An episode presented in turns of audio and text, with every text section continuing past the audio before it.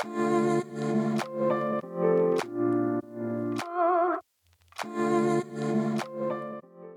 and welcome to yet another episode of The Extreme Exchange, the third season, second episode. This time it features two of my friends from BMT, Xavier and Tim. And today we talk about things like death, mortality, the afterlife, and meaning, what it means to have a meaningful life, and just what the definition of meaning is in general. Unfortunately, the video got messed up, so this episode is only going to have audio. Nonetheless, I found our conversation extremely insightful and interesting. I hope you enjoy. We're talking about death today, um, mortality more specifically, and what to do in, in spite of it. And I know that it's slightly religious in nature, although not fully, uh, which is, I mean, afterlife is always religious. lah. So, um, but I'm happy to discuss other types of afterlives. And then, I mean, I always like to say that it has nothing to do with what, you actually believe or not. You, you can discuss concepts regardless of uh, what your actual beliefs are. So, yeah. Um, mortality affects everybody. Everybody has to die someday. Um, yeah, I just want to start by saying, does does it scare you guys? Like death itself? Assume there's no afterlife or whatever. I think I'm at peace with the idea of death. But I also think that being scared of death comes with realizing what your purpose is in life. I think the real fear with death comes from things unaccomplished and what you weren't able to do in life and potential regrets. And I don't think I'm at a point yet where I know so firmly what I want to do and want to accomplish in my time on earth that I'd be remorseful if I wouldn't be um if I wasn't able to accomplish it. So it's more like you don't really know what you would have lost. Yeah. But that, that's not the idea of like the fact that there is potential at all. You know, even if you don't really know what the potential is, the fact that there is lost potential. So like the fear of the potential itself Yeah, being lost. correct, correct. That that's terrifying in itself, isn't it? Yeah, at least for me lah. I mean, I, I share a similar sentiment to you about uh, not knowing what I could have lost, but at the same time, it's like the fact that you're losing something is still yeah.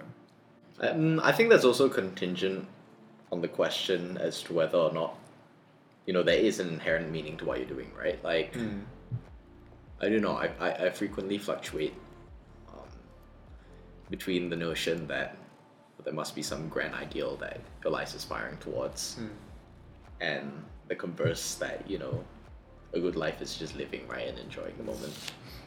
Yeah, I think can spend some time on what a good life looks like. So let's say we have a finite amount of time on earth, and you can do whatever you want in this life, right? What would you say is uh, tantamount to a good life? I mean, okay, have you heard of something called the pleasure principle? Um, not really. Can You've heard of the pleasure principle? What so the the inverse of the harm principle? No, it's like the um, how do I explain this?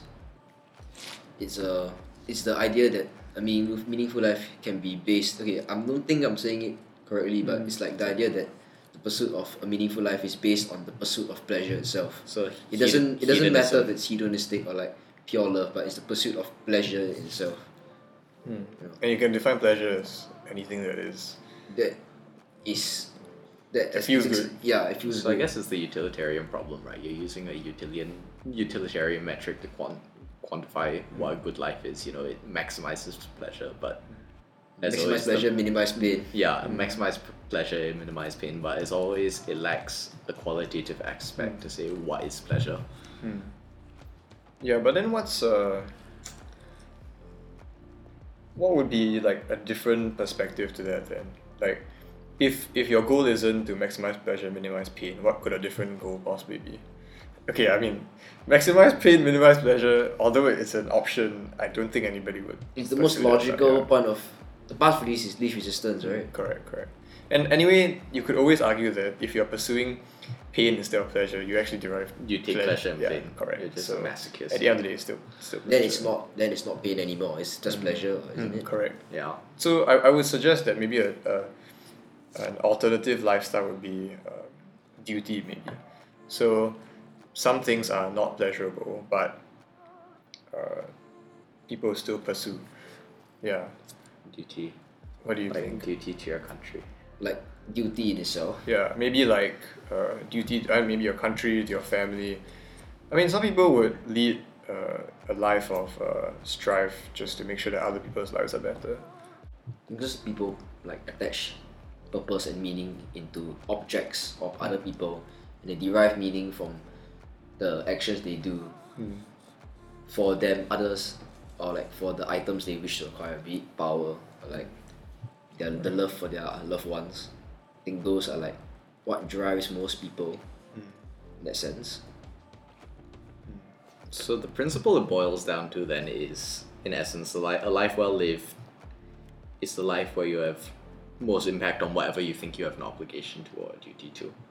So the life where you help others most in a certain aspect to who, whomever you think you have a duty to or some kind of moral obligation to. Okay, actually, you raised uh, impact, which I realize is you can you can live a pleasurable life but have no impact on the world. So like you could live your whole life in a basement where maybe you're hooked up to a pleasure machine, for example. The matrix, matrix. Yeah, but that you you've never made a, a real impact on society or something like that. Yeah, then whereas maybe on the flip side you uh, made a huge impact but uh, didn't get to enjoy as many things as you could have. Yeah, I, I would think you know I actually think that people working in like parliament and government service, they are to some extent doing that because it means that their own personal goals in life. Maybe they could be like like billionaires. Okay, they could be very successful people outside. Uh, Well, you have to remember in Singapore they are millionaires. Yeah, that's they are already millionaires Okay, let's, let's not talk about money. Maybe uh, maybe maybe they could be like uh, inventors or something like that. Uh, pursue their own dreams, like, essentially. But instead, they chose to uh, dedicate and devote their life to. So Lee Hsien Loong wanted to be a mathematician. Really? Oh, Yeah, he got first in Cambridge math, Wow, that's. and then he became Oh, an that's- RT officer. calculate trajectory. lah. yeah.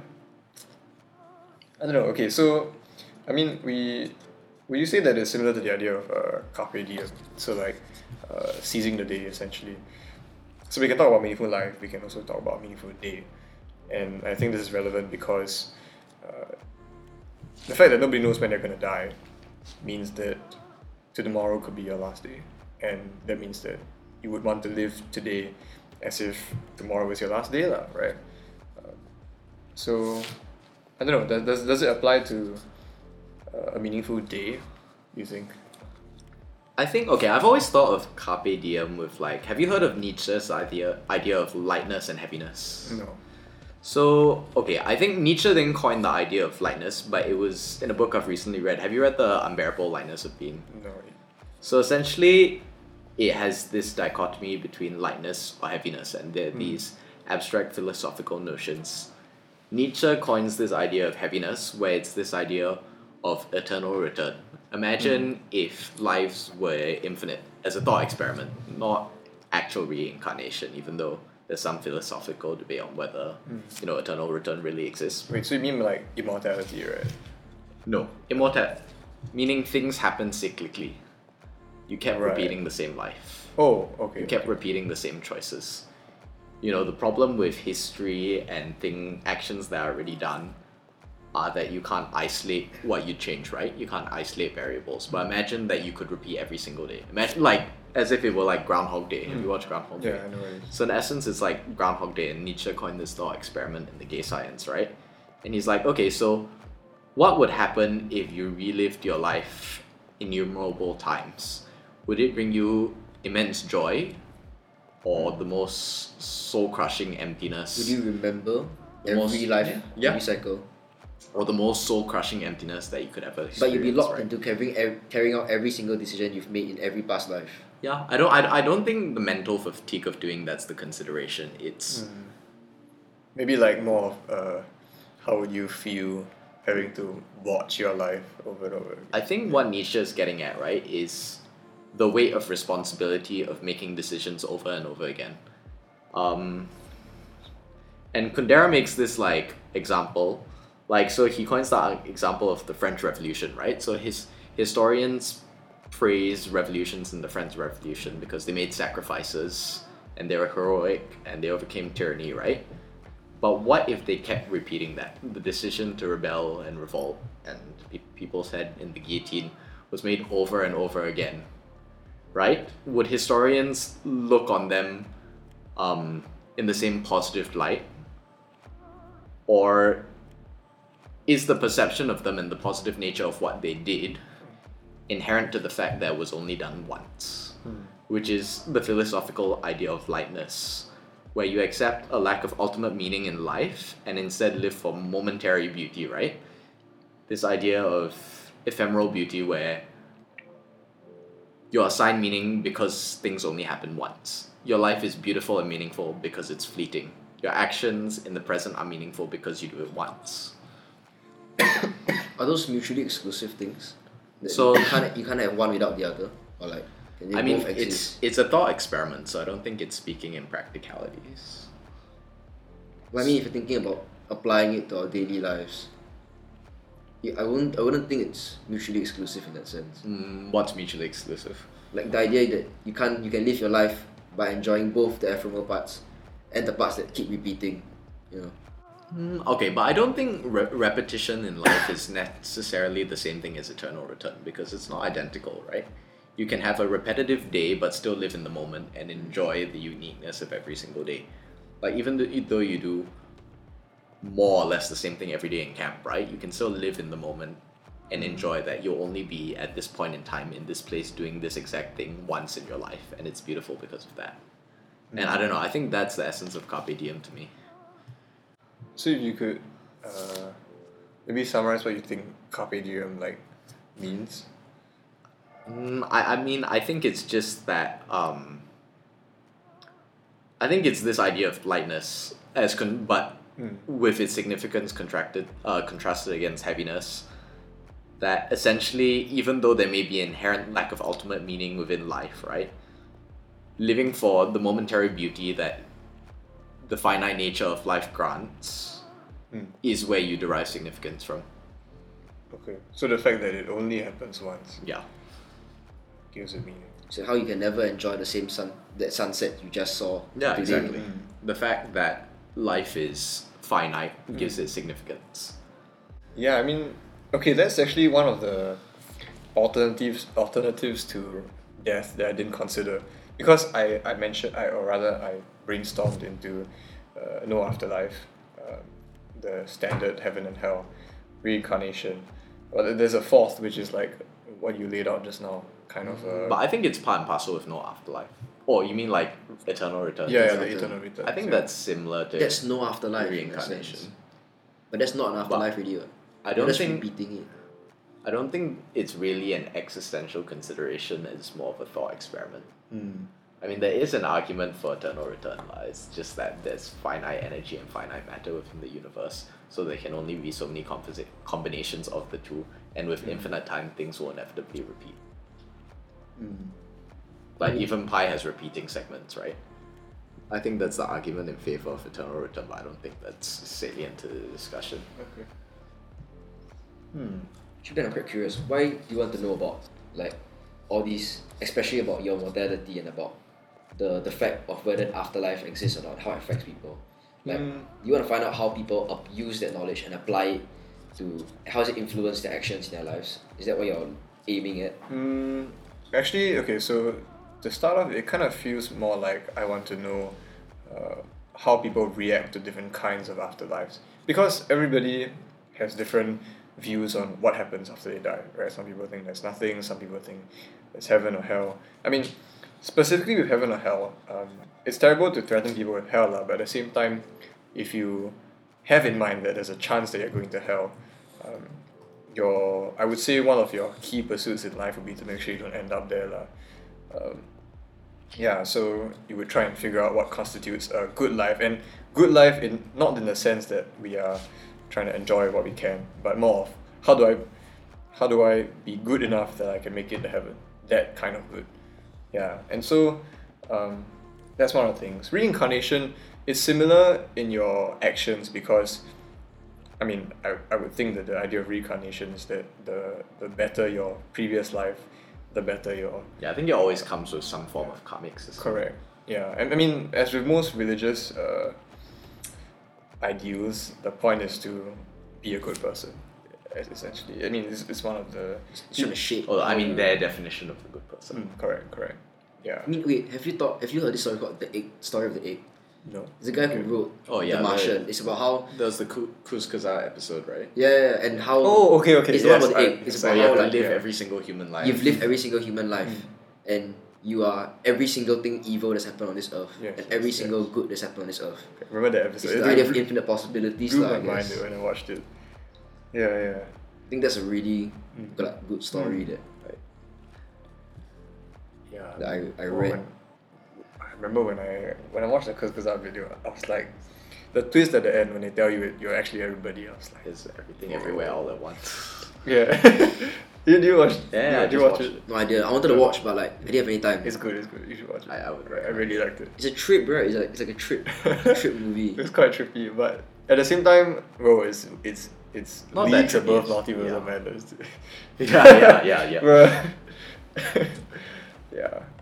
Yeah, so I mean to answer your question, uh, first I want to know how people behave based on that. I mean, okay, let's say uh, a religious person is living his life uh, solely because he doesn't want to disappoint God, let's say, right?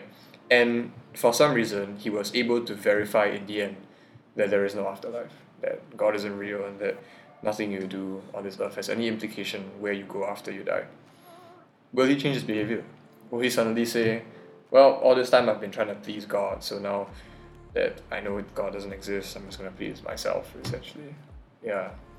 You know, is, is there is there a difference? And and not only for other people, but does it apply to myself as well, you know?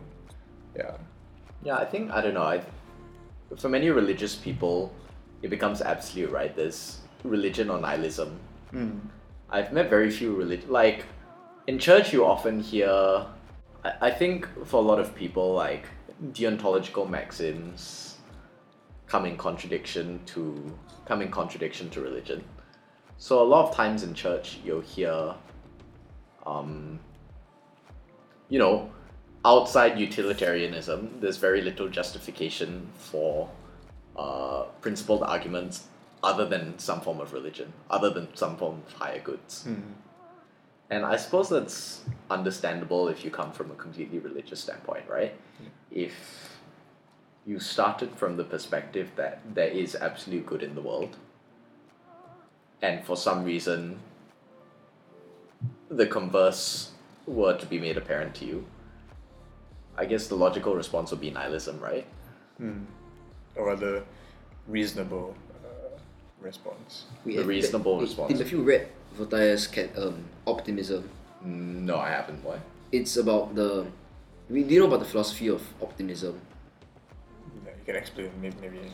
It, it's uh okay. I guess I read um I think it was Candide by Voltaire. It was talking about this guy who believed that um everything in the world is meant to be good, so he just lives by that principle. While everything around him just does does not go his way, but he just stumbles through life, like his whole adventure, while just thinking that you know it just works out, and So he just thinks that it's all according to God's plan.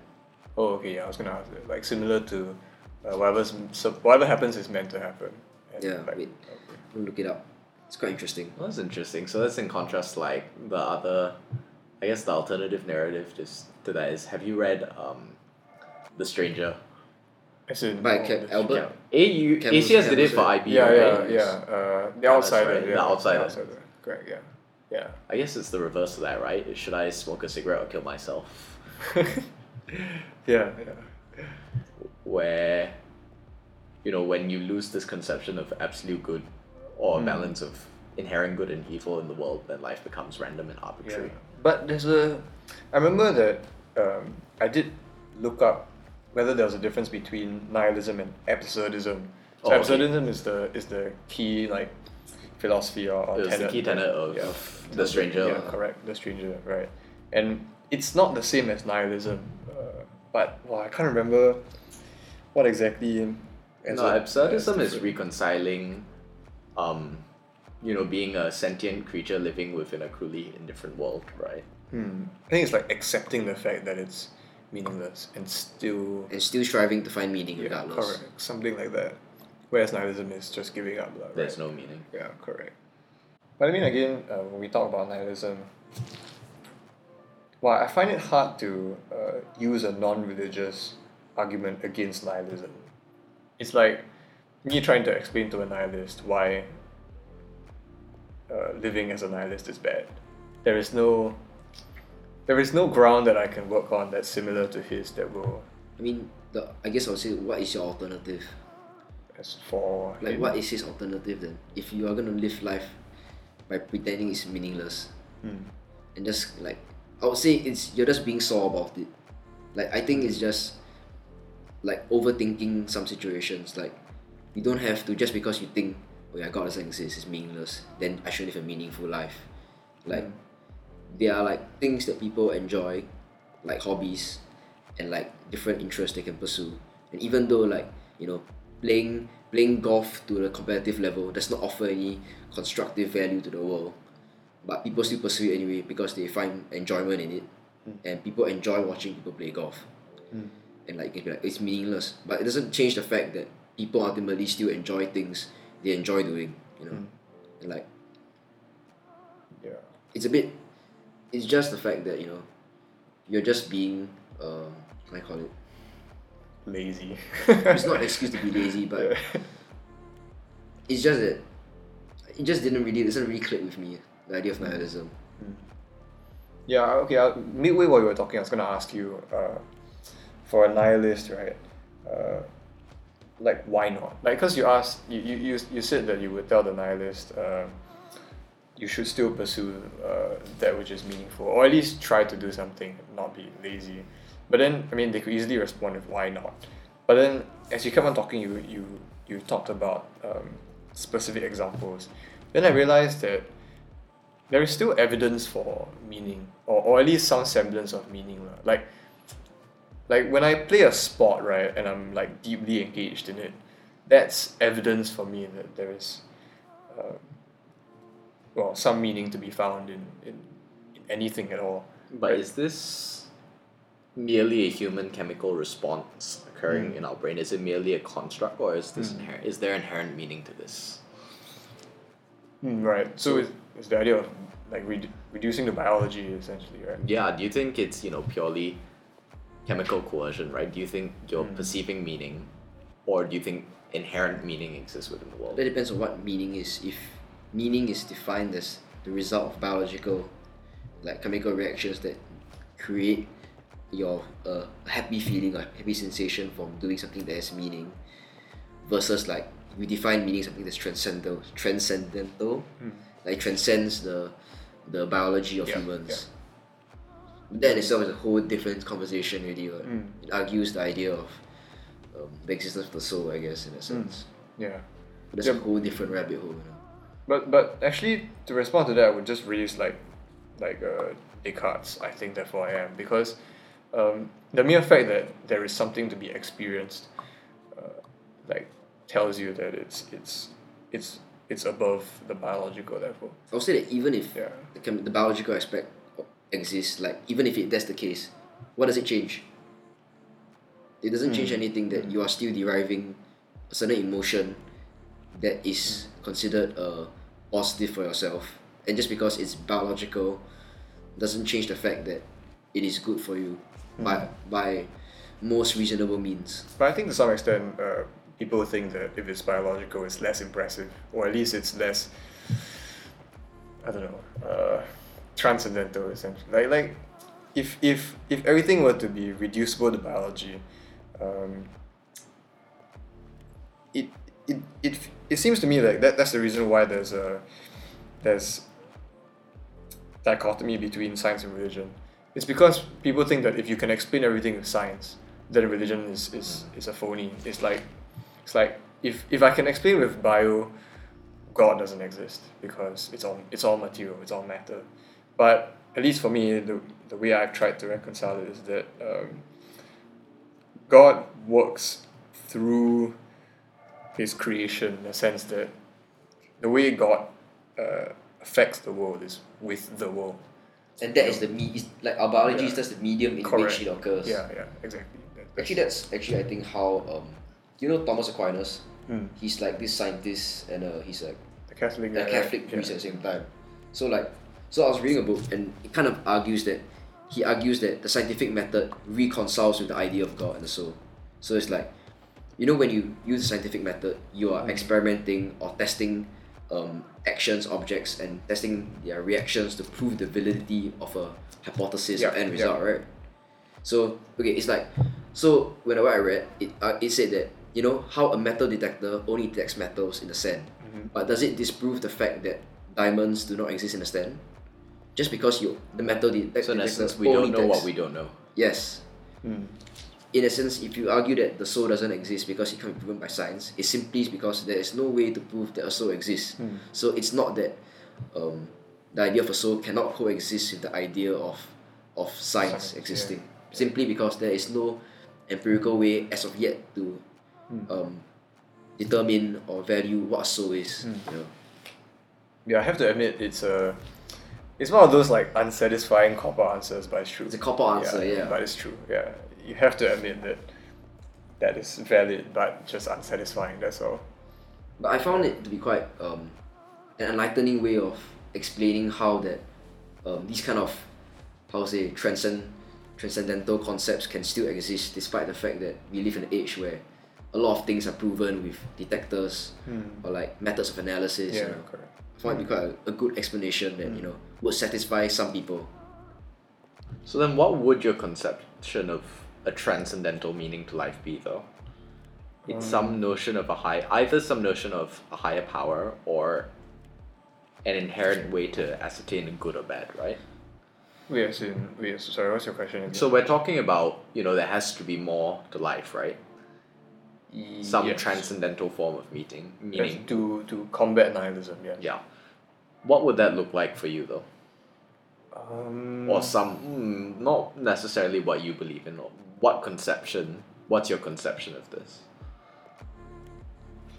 I personally think that there are multiple levels of transcendental, as in there are more realms than the physical realm, and it's not the physical realm and one other. It's the physical realm and maybe um, the experiential realm, and then uh, like I think math is a realm on its own. Like, like. You, like the whole is is Created or discovered. Yeah, it's math created or discovered, right? And if I mean nobody believes that math was Yeah, so back created, back like- back to Descartes and the whole rationalist school of thought. Hmm. Yeah, yeah, something like that. Or like how math is just a way for us to better perceive the world. Yeah. It's just a realm of a means of existence, like a tool. Hmm. Correct. And how we yeah. use the specs to see better. Or like, I know a microscope. Yeah. I'll explain it. Something like that. It's a tool in which you perceive the world differently. Mm. Yeah. So yeah, that, that for me the thing is it's it's it's hard to prove with the tools that we have now, which is science lah. Because I feel like science is a is a two dimensional tool trying to prove three dimensions. It just feels too limited. Yeah. But the thing is science has been put on such a high pedestal and for good reason. Um, that it, it seems like something like uh, philosophy maybe is not as good of a tool uh, to you know prove the existence of Okay, I. I find I think I find it quite interesting that you said the word feel Hmm. in your your your statement there. Like I think I find it quite interesting that like why would you use the word um what what what made you feel that that science is limited in its way it can perceive the world? I'm Well- quite curious about that. I'd say it's because um, if you use something in the material world to explore, you will only be able to generate answers within the material world. What's Yeah. similar is Kant's notion of primary and secondary characteristics, right? Noumena and phenomenon. They're thing they're unobservables in the world that science can just can't explain. I mean, it's it's it's I mean, it's quite funny. Top ten questions I still can't explain, but yeah, yeah, go ahead. No, and I mean this idea of unobservables, right? That there are forces at work that are just outside the realm of human perception ever, right? Mm-hmm. Yeah, And I mean, this seems like quite abstract and philosophical and bullshit. But it's true, right? Because higher, ex- higher dimensions do exist, but we struggle to perceive them more than their after effects, right? We can uh, we can perceive symptoms of them, but we can't actually perceive higher demand. Not, not only perceive, but experiment on. experiment, Yeah. perceive, Yeah. experience. Mm. Correct. you know that reminds me of like this i this like this idea that something can only be truly divine by the fact that you cannot you cannot comprehend it Mm. you know because the fact that it is divine means that it's beyond our own realm of understanding so by nature of it being divine we just simply cannot understand it no matter how much we strive towards it Okay, but I want to add also that um, despite this, I do think that even if it's divine, it should still be explainable, just that not comprehensible. If, if you get what I mean. Explainable but not comprehensible. Yeah. So like like like you can't just make one plus one equals to three. Okay. Okay. does that does that make sense? Yeah. I, I it's like how a concept can be completely logical, just that you don't get it. Yeah. So you can't comprehend the concept, But the argument exists. but it, and and it works and it works. Yeah. okay, so back back to rationalism. lah. Yeah. Okay, it's just the notion that what's the argument that there's a logical structure to reality and we're merely here to perceive it and we can understand that it works but not how or not Mm. comprehend how. Yeah. I mean, it's a varying degrees, lah. Yeah. There was a Locke's proof. I think it was math was Locke's proof of it. So Locke uses um, math as proof that our universe and our reality has a logical structure, right? Mm. The fact that we can prove things in math Yeah. that we physically cannot experiment with. We can ascertain physical laws using math that we'll never actually be able to experience or perceive in real life. kind of link itself to um okay so back to what I was reading. So it was about how um so um, we have something called intellectual knowledge right? So what your so you were saying Tim was like how it's trans it transcends over how we perceive the world right? In, in a certain sense so like so the H2O analogy is like you know we know like our intellectual knowledge knows that liquid steam and ice itself it exists as the same constituents like it's H2O the element but H2O not the element the compound. But like you can observe that under different temperature conditions you know ice reverts back to ice reverts back to water steam reverts back to water through the transfer of heat you know. But um, this process of understanding is non-material in itself it transcends the the idea of the material sense The process of understanding. How, how so? Mm. Okay. Would you say that if you were only a, a material being, you could only be united with things in only a material way? United as in I can only. Be conjoined with things in a material way? if What- you what's Oh conjoined? yes. Okay, Like I, I get. Like, touch physically. no, more like have a relationship. Whatever. also like- interact with. yes, because if you Yes. were a purely material being, you could only have a relationship with things in a not in a material way. Hmm. But if the idea of intellectual knowledge transcending your material senses exists, you cannot be a purely material being. Because uh, you can only have non material unity with the fact that knowledge, the existence of knowledge. Hmm. So it's kind of like, I mean, it's epistemology, right? The fact that we can know things that we can't Inference. experience with uh, sense perception. Yeah, yeah, yeah. In, inference, right? Yeah. Yeah. it, I'm not really I'm kind of butchering the, the explanation of it, but I think this was really uh, something I read when I was reading about uh, Thomas Aquinas and how he tried to rationalize the idea between science and existence of religion and God itself. I think that's really interesting. Hmm. Interesting. So the idea of us being intellectual beings, inherent knowledge, and then we can get into the whole poverty of stimulus argument and stuff like that. Wait, but how? Okay, this seems kind of cliched for this kind of discussion. But how did we get here? Like, how does this relate to the conception of a good life or the conception of how you react? I guess we were just talking about like we went into we talked about like nihilism and then we talked about meaning and then whether meaning exists and how to prove that meaning exists. That's why we ended up on biology and how to and the material and non-material. Yeah, that, that's where we ended up.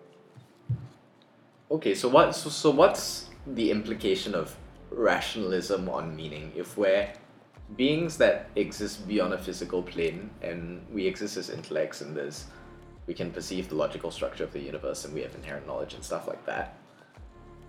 What is what's then the impact of that or the implication of that on our conception of meaning in a good life? Oh, I mean, I, I thought, or at least it was quite uh, evident to me that if you can prove that there is meaning beyond the material world, then nihilism should be quite easily invalid. But why does rationalism lead to meaning? Like you can still contemplate things beyond a physical plane, and there can still be existence at a higher level than just biology. But things can still be meaningless, right? But is that not the meaning of meaning? Like, okay, may, mm. maybe my definition of meaning is different from yours, but my when I think about meaning, I think about um, uh, interactions at a plane that is beyond physical. Yeah. the abstract meaning. There, so you, so you're, I guess you're trying to say that there's an abstract, there's an absolute ideal of abstract idea of that a meaning exists for every single human. That a single concept of a meaningful life exists for every one of us, no matter how different we are. Yeah, I mean, a meaningful life doesn't have to look exactly the same, but uh, There's an abstract notion of it that exists somewhere. yeah, yeah. But okay, but just because we can exist in the abstract, I'm it's unclear to me what the link to meaning is. The hmm. ability to think in abstract and understand that something exists, you can interact interact with things beyond just a physical hmm. level, right? On planes higher than a physical. Okay, I, I get your it's unclear what the relation to meaning is for me mm. because it stand it still stands to reason that you can understand all these things, right? You can understand that, you know, you are able to contemplate interactions on a higher plane and you're not just the sum total of your parts and matter and mm. energy. And life can still be meaningless, right? okay. Then I will ask what your definition of meaning is. Yeah, I, I guess that's that's the question that still stands because playing the devil's advocate after that whole rationalist argument and establishing that you know we can exist as beings that are more than just the sum of my our parts, right? I still think a nihilist would say, so what? Hmm. What is the so what? It's a cop out, right? Isn't it? Kind of the so what itself. I guess no, because then I would simply ask the nihilist, what is he looking for? Then, look, if you're gonna if you're gonna posit that there is no meaning, then there has to be, uh, you have to give me something I can point to you that is meaning. So, you know what what what would be your definition of meaning? Yeah, I mean I'm not trying to like grill you, but yeah, I'm just curious to know if if you don't see that uh, transcendental concepts are meaning in of themselves, then what exactly constitutes meaning? Do you? Fair enough. Mm. I do think meaning has plays involves more than just this idea of transcendentalism, even though it's a key component of it. I do think it also brings in an ethical debate, right? Because Okay. transcendentalism isn't prescriptive. It doesn't tell you what you should do with your life. Mm-hmm. And I do think that meaning requires a certain prescriptive nature, right? Wow. Okay. No, I, I would disagree because you. Okay, look for me. Uh, when I think about doing something meaningful, think about something that I am deeply engaged with, something that, um, it's it's akin to when I when I forget about the troubles that are that are at hand and I'm I'm focused and I am uh, engaged into the thing and that's that's a, a meaningful experience for me and so um, that's not something that I uh, that I that's not something that I what's the word for it that I prescribe for myself it, it's something that you could even say that it, it, it, it emerged from within me if you get what I mean. Yeah. But I mean, I do think at some fundamental level, it does belie a principle that is fundamentally prescriptive, right? The the principle is that you want to create something or you want to do something that brings you meaning in this whatever sense, and that more meaning is better than no meaning. But just Okay. contemplating it itself doesn't satisfy this principle, right? Just being able to contemplate these things doesn't in itself bring meaning to you, right? And I think it's really hard to talk about it in term in abstract. Hmm. But it's like saying just because you're able to contemplate what things would bring you joy or what things would bring you fulfillment doesn't bring fulfillment in itself, right? Because the underlying hmm. principle is you have to do these things and you have to do more of these things and that's prescriptive, right? Hmm. And it sounds like kind of a cop out, but that's just to establish that there is some form of principle at play, however vague it is, which is still prescriptive. You want to do more of whatever you decide is fulfilling rather than just existing and perceiving it. Okay. And that's at its very base level, right? Mm-hmm. I mean, because a meaningful life cannot be derived by simply talking about what a meaningful life should be, but in the fact that you must act and in conduct with the principles which you define what a meaningful life is. Yeah, so I All this talk is meaningless if you don't practice, you don't act in the way you believe how meaningful life should be. Yeah, so I do think we've arrived at an interesting question, right? Whatever your conception of a meaningful life is, is it prescriptive? Hmm. Well, I I guess the only answer that I have to that is that it is uh, I am somehow intrinsically motivated to to to pursue this meaning.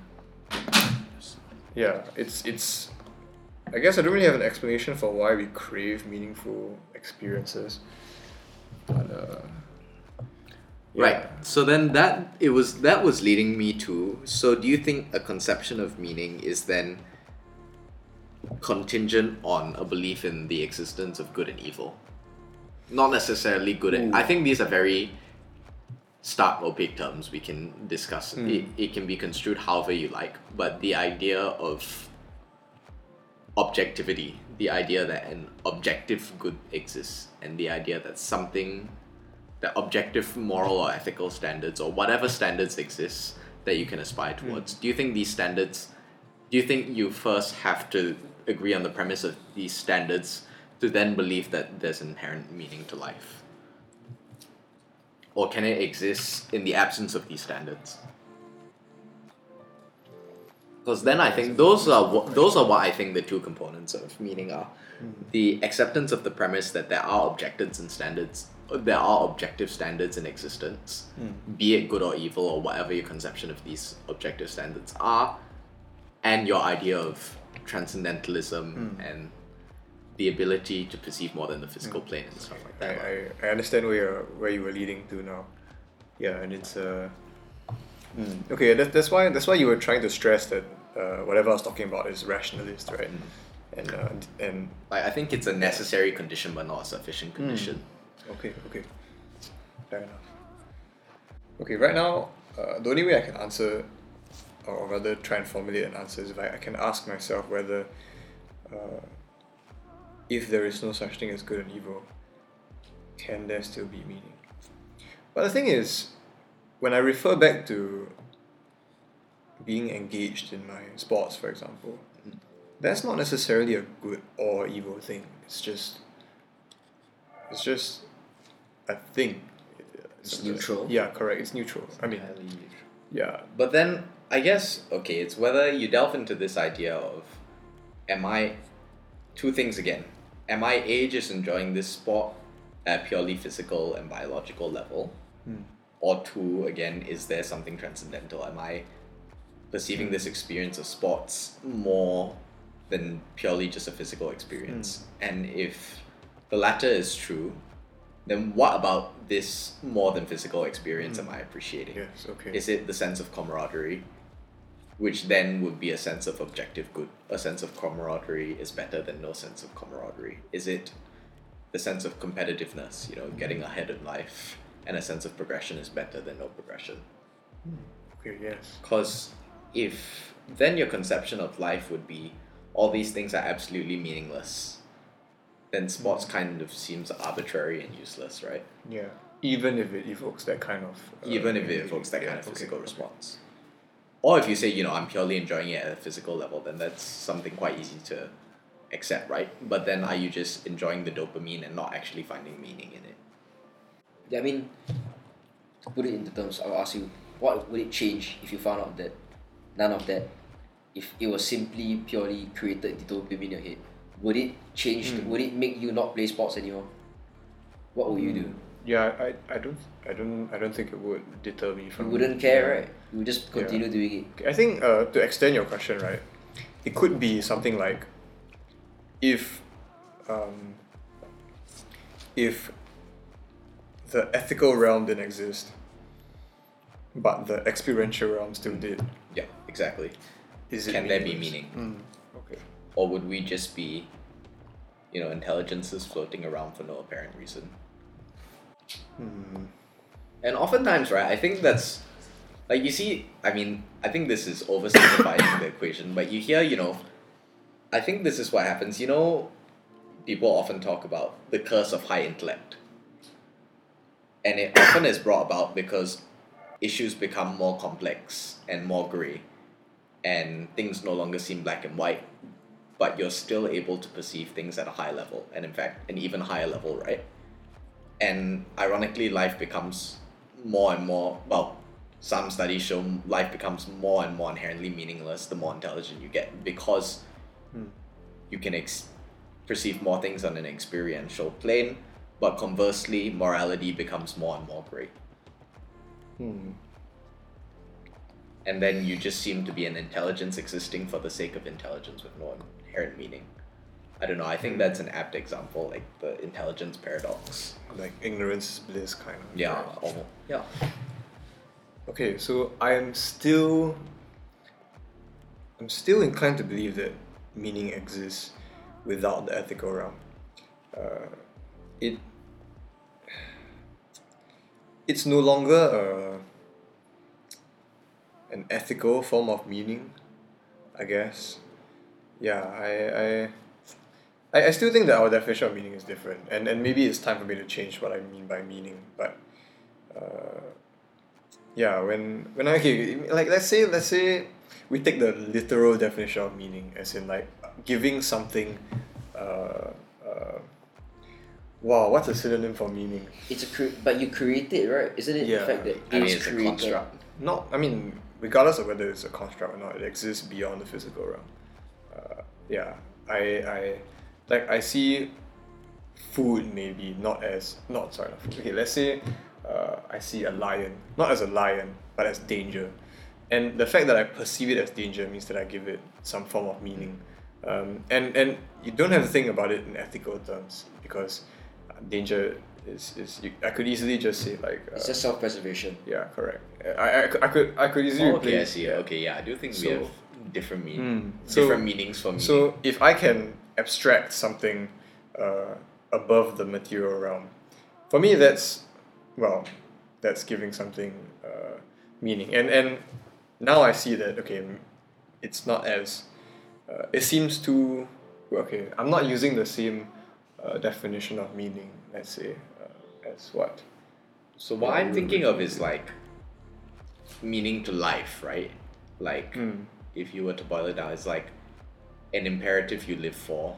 Hmm. Okay. If you do want to posit that the universe there is some rhyme and reason to the universe and it isn't just arbitrary randomness Hmm. and what you're doing isn't just arbitrary randomness. Okay, then I think yours would be a, akin to a purpose.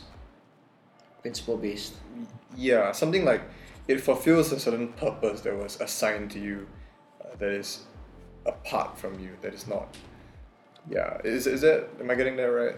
Yeah, but yeah, no, I mean that's what I thought we were discussing. But I'm curious how How does your concept of what relation does your concept of meaning have to like existentialism though? Because that was Hmm. like our starting point. Yeah, yeah. Uh, okay, perhaps my definition of meaning was slightly. It's like an amalgamation of, of um, whatever you're referring to and whatever I was referring to. Yeah, so. And, and maybe to some extent I was confusing the two because they're all transcendental, so I just lumped them into one like, uh, you know, heap. But yeah, not now that now that we split the two, So meaning as in an imperative in life, and meaning Yes. as the ability to experience things in abstract terms. correct. Yeah. Okay. Then yeah. Focus on the first, right? yes, yes. It's, it's more practicable to Hmm. do so. You know. Hmm. Okay. Yeah. Then in that in that case, uh, I agree with you that if there is no ethical uh, realm, then it's still meaningless because then you have no, you have no unit of measurement for uh, what you should be pursuing. Yeah. Yeah. But would you would you would you think there is a need for measurement? Would you think that there needs to even if it even needs to exist in the first place? I think it's necessary for direction, I guess. Um, yeah, so you, you could say that uh, these kinds of things surface on their own. Value in of itself is something that uh, precipitates from our daily lives. Like, we don't even have to be talking of religious terms. Let's say uh, body standards, for example. That's that's a, a value system that we impose on ourselves, uh, a goal that we strive towards, a direction that we try to hit towards, and any action that takes you in that direction is an ethical meaning to you. Right. Yeah. Is that right? Yeah, yeah. Maybe not even ethical, but I guess principle. Okay, yes. Pr- Principle meaning, yeah.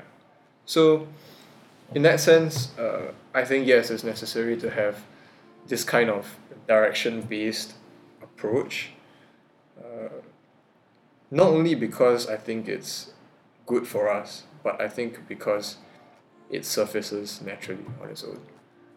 Yeah, like like I mean, us as humans, we we inevitably create values for ourselves.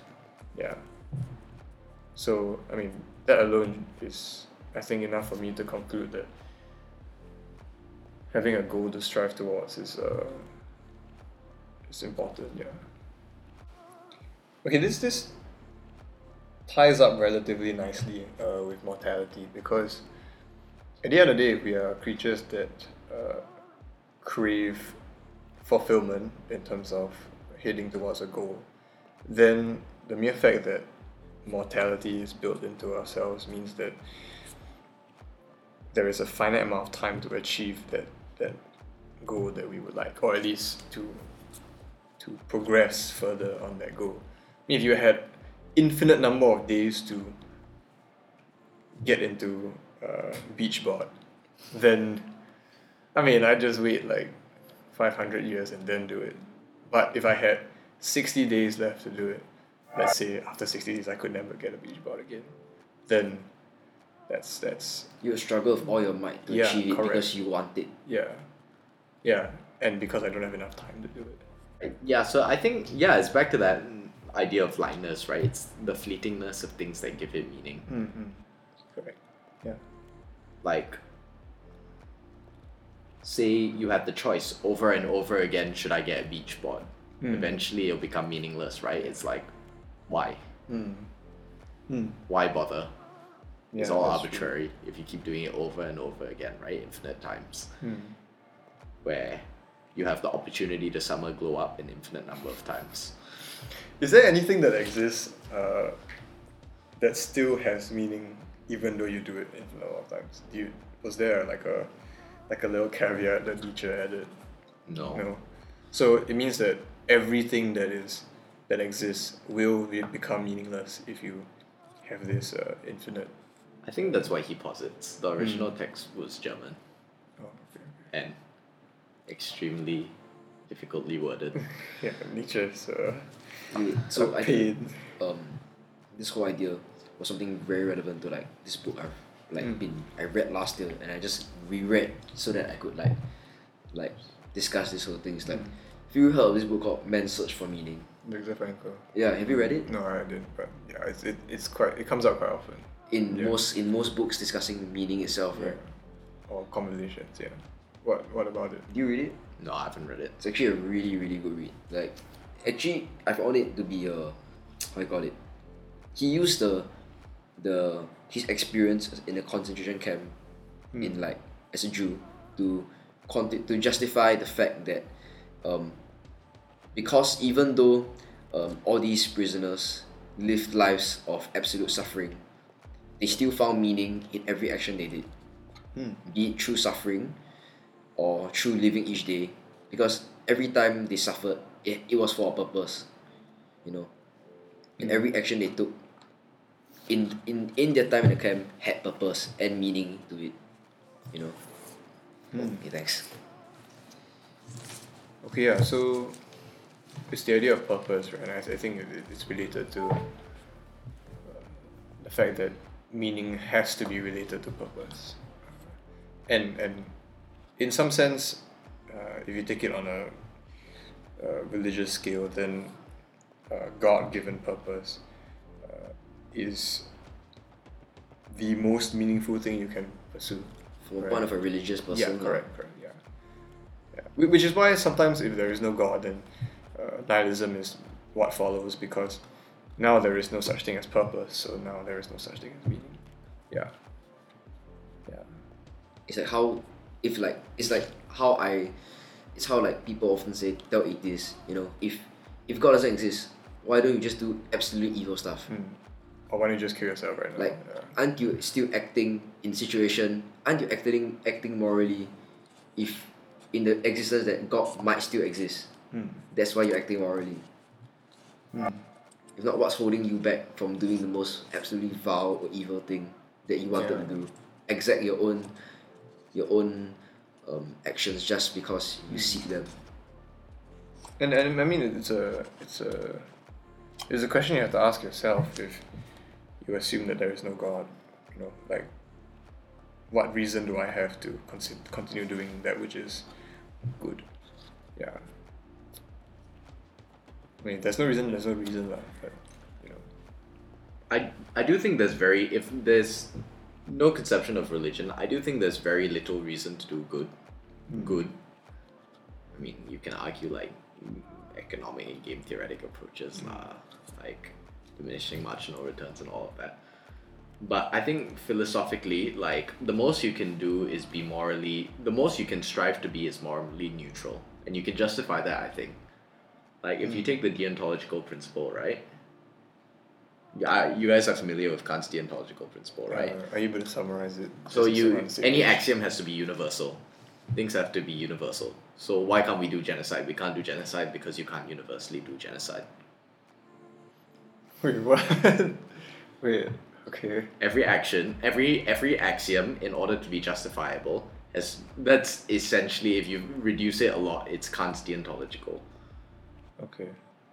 Okay. maxim. It's that any axiom or any you know principle must be able to be applied universally to be deemed justifiable. And in hmm. that sense, it precludes things. It tells you what not to do, right? You can't do you can't do things that are unsustainable Mm-hmm. universally. So that's why killing's not good. Because Okay. not everyone can kill. But it doesn't preclude good deeds. It doesn't it doesn't say you should do good deeds, which is what people often misconstrue true with deontology. It doesn't say you should do good deeds. But good deeds as an axiom can be applied universally, right? It would work if you say everyone should be nice to your neighbor. But it would not work if you said everyone should steal and pilfer from your neighbor. Hmm. So I think it's possible philosophically to be to justify being morally neutral and not doing bad things. Based on the deontological Yeah. principle. it, the answer would just be doing nothing But I don't think you can justify. Well, no, you do morally neutral things or don't do morally bad things. what is hmm. doing a morally neutral thing Well, many things are morally neutral, lah, right? I mean, you can extrapolate to infinity. But This is morally neutral. drinking water is morally neutral. Existing is morally neutral. Learning is morally neutral. Right. That is new. Making money are for not- yourself is You morally are not neutral. making a decision. It is a new decision uh, because it has no impact. Like I mean, yeah, drinking water has impact in the f- fact that not drinking water will make you die in three days or four days. Okay, actually, that's a good point. But the apathy itself is a form of death. The the neutrality that arises from not deciding to take a stance, be it good or bad, results in you having not done anything. You know, but it doesn't say you can't do good. It doesn't oblige you to do good. Because I do think it's very hard to justify good. A non utilitarian approach to doing good outside religion. But you're not choosing to do bad either. You're not choosing to do anything else. No, but the deontological principle precludes doing bad, right? It says, well, I mean, what it identifies as bad. It identifies what's morally negative. Hmm. Okay, but I feel like with this deontology, I mean, this is just one example, lah, but it's just the idea that I think you can have some form of a conception of good and evil outside religion, right? I mean, okay, A principle I know that Sam Harris tries to uh, create a moral system outside of religion. He's one of the champions of um, uh, uh, ethics without religion. Yeah, because he likes to argue that that uh, the main argument against atheism is nihilism, but he says that's not true. Uh, you can still uh, create your own values. So what he okay, I'm completely butchering this, but his entire basis is human welfare, as in So- flourishing, life. so it's a utilitarian approach. Um, yes, I would say some sim- similar to that.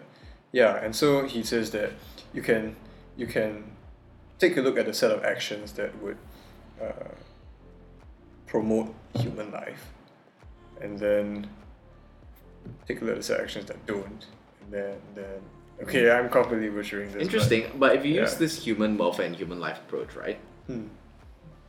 I do think there's very little justification for it because the underlying assumption is that human life is good. Mm. But you can you can always um, take a Why Dar- is life Darwin- better than you can no take a Darwinian approach to it, which is that uh, if if if you don't uh, put life as the uh, single most important like the maxim, then then things cease to exist, and you you you just and that's it. Like you, you can't even be around to discuss this anymore. Yeah. But why does perceiving it? Why does I mean it's that whole is hmm. if a tree falls down in a forest, right? Yeah, correct. Why does having to perceive it make it the fundamental premise? Mm. It, it life needs to exist for the discussion to take place, the physical discussion to take place, and for intelligent beings to comprehend it, right? But it doesn't mean that these ethical considerations don't exist independently of life. Yeah, that's true. I don't have a good counter argument for that. if I read a bit more Sam Harris, maybe I would, but yeah, I I can't really defend his position well. Yeah. I mean, I, I do think there are some principled justifications Mm. to an, a conception of good and bad outside religion. It, it's also, I mean, you know, the harm principle is also one, right? Maximizing pain, minimizing, maximizing mm. pleasure, minimizing pain. Yeah. Yeah, Like that also leads to some form of conception of good and evil, mm. right? that's true. Even though it can get warped at times because it's purely it's value mm. judgment free. Then in that case, the like the, the really the only way out of it is which one is more true, essentially, and and well, it's just the way you prove that is not by talking about these things. Yeah. I mean, to ground, yeah. I'll, I'll say you have to ultimately ground it in reality, or isn't it? Mm. Like, your all these are proven by your actions and your decisions, and that's what matters the most, doesn't it?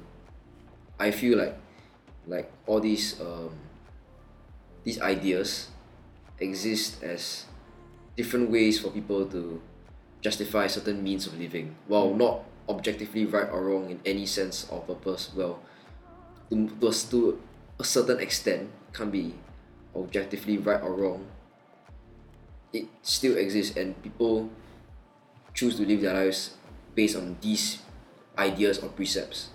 You know. There's no wrong in that, you know. Yeah. But I mean, um, doesn't some I mean some ideas of what people find meaning is the meaning of people, um, of the idea of love, right? Mm.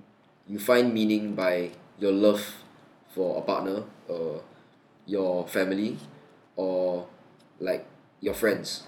That is where you can find meaning, and your your decisions that help um, show your love, or the idea that these help you um, express your love is is a form of meaning that a lot of people y- use, mm. do, and conduct Yeah. in the course of their actions of their lives.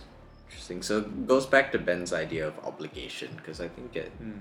the most You- fundamental level, love is an obligation, right? Um. Do you think love can mm. exist outside obligation? Or the or, does wouldn't the idea that of love being obligation makes it kind of transactional? You're obligated I think it does make it well, you ha- you or maybe not obligation, duty. Obligation's a poor. A poor or is it phrase. impulse? An impulse you want or like a, I do think part and parcel of love is a sense of duty, right? Mm, no, I think it's. duty I- exists as a result of love. yes, I was gonna say that. That's what I was thinking. You have duty. You are, uh, these are means of express. There are different ways of expressing the idea of love. Mm. Yeah, correct. Yeah, manifestations of love. Yeah. rather Than, You are dutiful and loyal to your spouse, because you want to show that your love extends to the, her and her only. maybe not even show lah, but that it, it actually does. Like. Yeah. Yeah. Yeah. So. Oh yeah, love is a different dimension, man. Uh, Interstellar. yeah, actually, I just recently rewatched it. Yeah. I mean, back to what I was talking about by um, Viktor's book about Vic, what Viktor wrote in Man's Search for Meaning is about how um, a person should act as if it's their second chance to live their life. So whatever action they regretted in the past or they think they regret doing or not having done, they should act according to those maxims in the present and in the future. Does like that the really make feeling sense? of the, re- the feeling of regret is it? that when deciding how to base your life around these meanings, you should base your, we should base it on the fact that if I were not if I were to repeat if I were not given a second chance, will I regret it or not? By that sole impulse in itself alone. Would I regret it if I did this decision? For example, um, right now, if I were to go home and start playing uh, Elden Ring for the next three hours and give up on sleep, I would wake up the next day. I couldn't go to. I couldn't. I'll and might just like be late for a meeting with a friend. If that causes me regret, if I had a second chance, would I do it again? So, structuring your life around these um, um, meanings can help um, propel how you act in the future. You know. Not sure if that's the So he- correct analogy. he uses that as a as a kind of principle for you to act on. Is it? You're always given a question on how you want to act, and you must follow up with an answer in the form of conduct Mm. and your actions Right. that proves that validates your consist your consistent meaning. Right, and I, I think it's similar to what uh, I think it's Socrates said uh, that the, the the way he lives was just he would just listen to his conscience. Like it's it's it's if it, if he if he felt his conscience saying that he shouldn't do it, he just wouldn't do it. And I know there are like a thousand and one times that To disprove that or argue against yeah, it, right?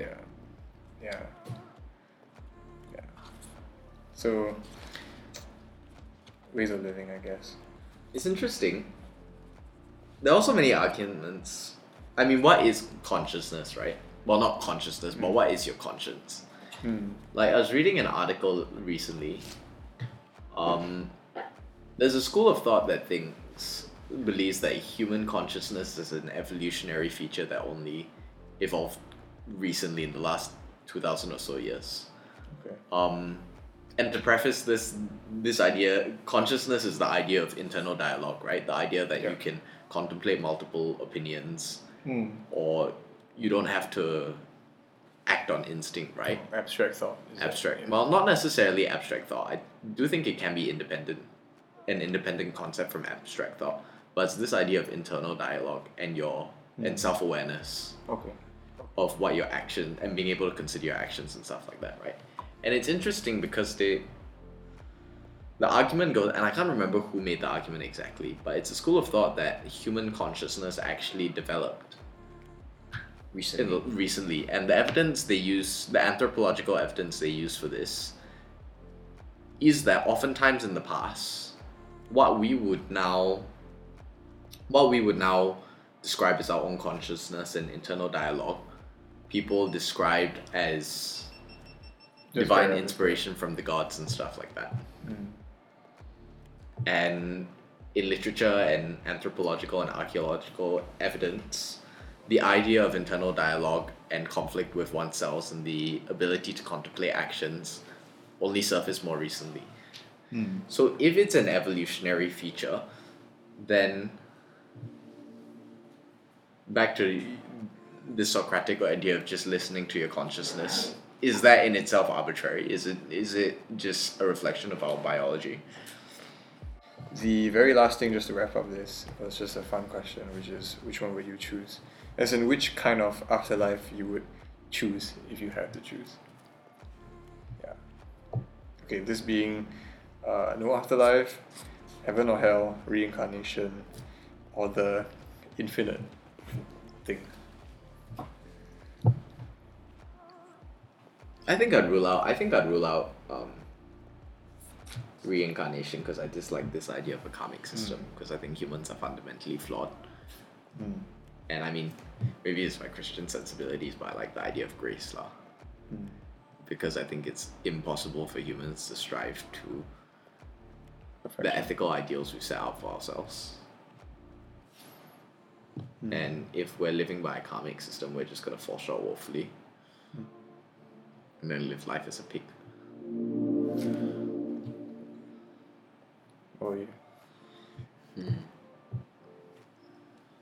Don't know, cause like I wouldn't consider myself like like heavily religious. So like honestly, the idea of afterlife is like pretty neutral. Cause Hmm. I would consider that the fact that me right now, while I'm still alive, I'm not really gonna consider because if the effect of heaven or hell doesn't doesn't really faze me, then I'm more concerned of how I'm willing to live my current life right now. But you know, if I had to choose, probably reincarnation because if I could relive a different life with not a hundred percent um memory of what I lived in this life, but with a with certain knowledge and maturity, I think it's uh even if I didn't remember, I think it's the most I'll say it just appeals to me the most I guess. You know. I think it stems from the fact that maybe this this life right now is the most vibrant. Maybe do you think? What do you mean by this life is the most vibrant? As in for for him, I don't know. That's that's my guess. Yeah, Most vibrant. it's like if, if you were if your preferred afterlife is reincarnation back here, uh, with limited foreknowledge. Uh, yeah, I mean, I don't know. It seems like you would treasure this world more.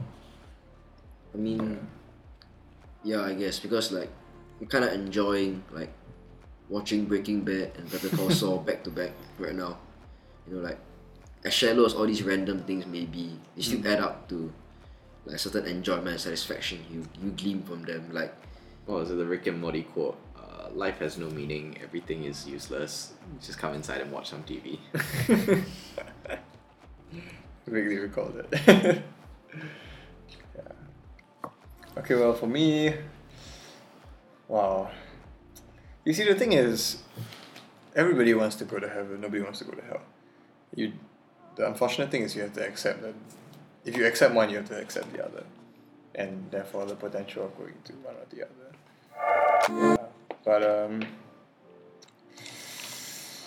Wow. That being said.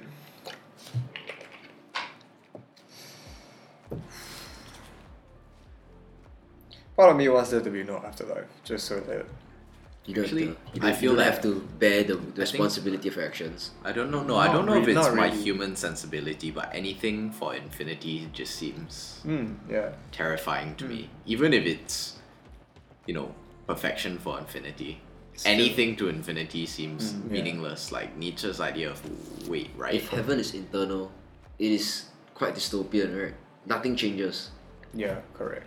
It is just endlessly perfect. It's also confusing to me how it, it you could How Enjoy can it. how can Yeah. utopia exist in endless blessing? How is Yeah. maybe it's because it's guess- divine, which is why we can't I perceive guess it. it's the limitation. It's probably our minds again an issue of the limitations of hmm.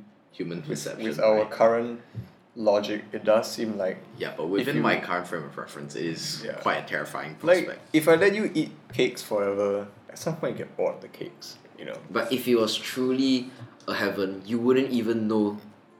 You wouldn't even get bored of it in the first place because you wouldn't have the, the capacity in that sense to. Maybe you have To an, understand. You have an infinite number of cakes to say. Think satisfy. about your favorite activity now.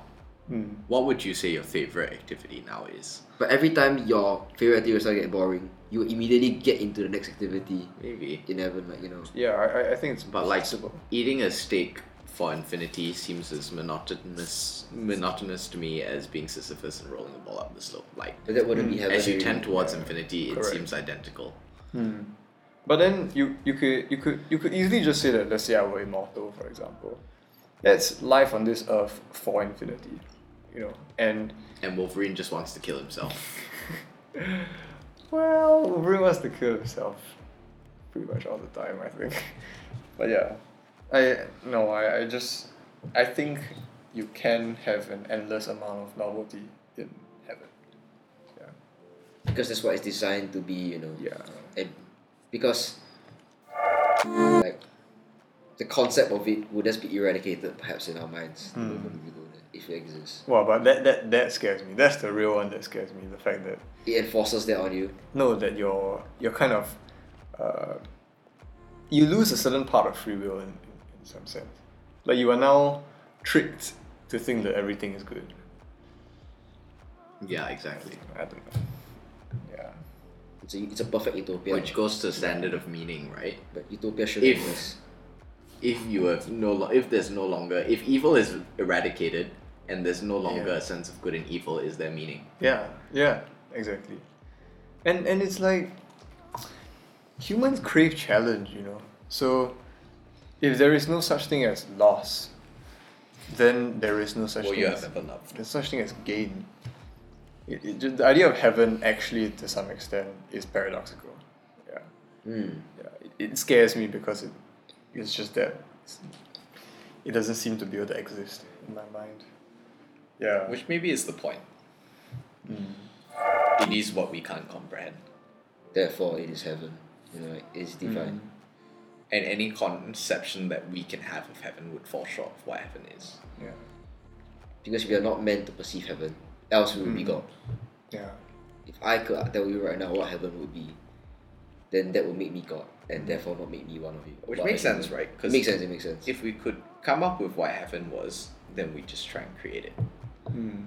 But obviously we That's can't, true. right? Right. That's true. That's why, like, whenever we, we try to create heaven on earth, it always falls short. It's Xavier's idea of the metal detector, right? Like we don't know what the diamond is, Mm.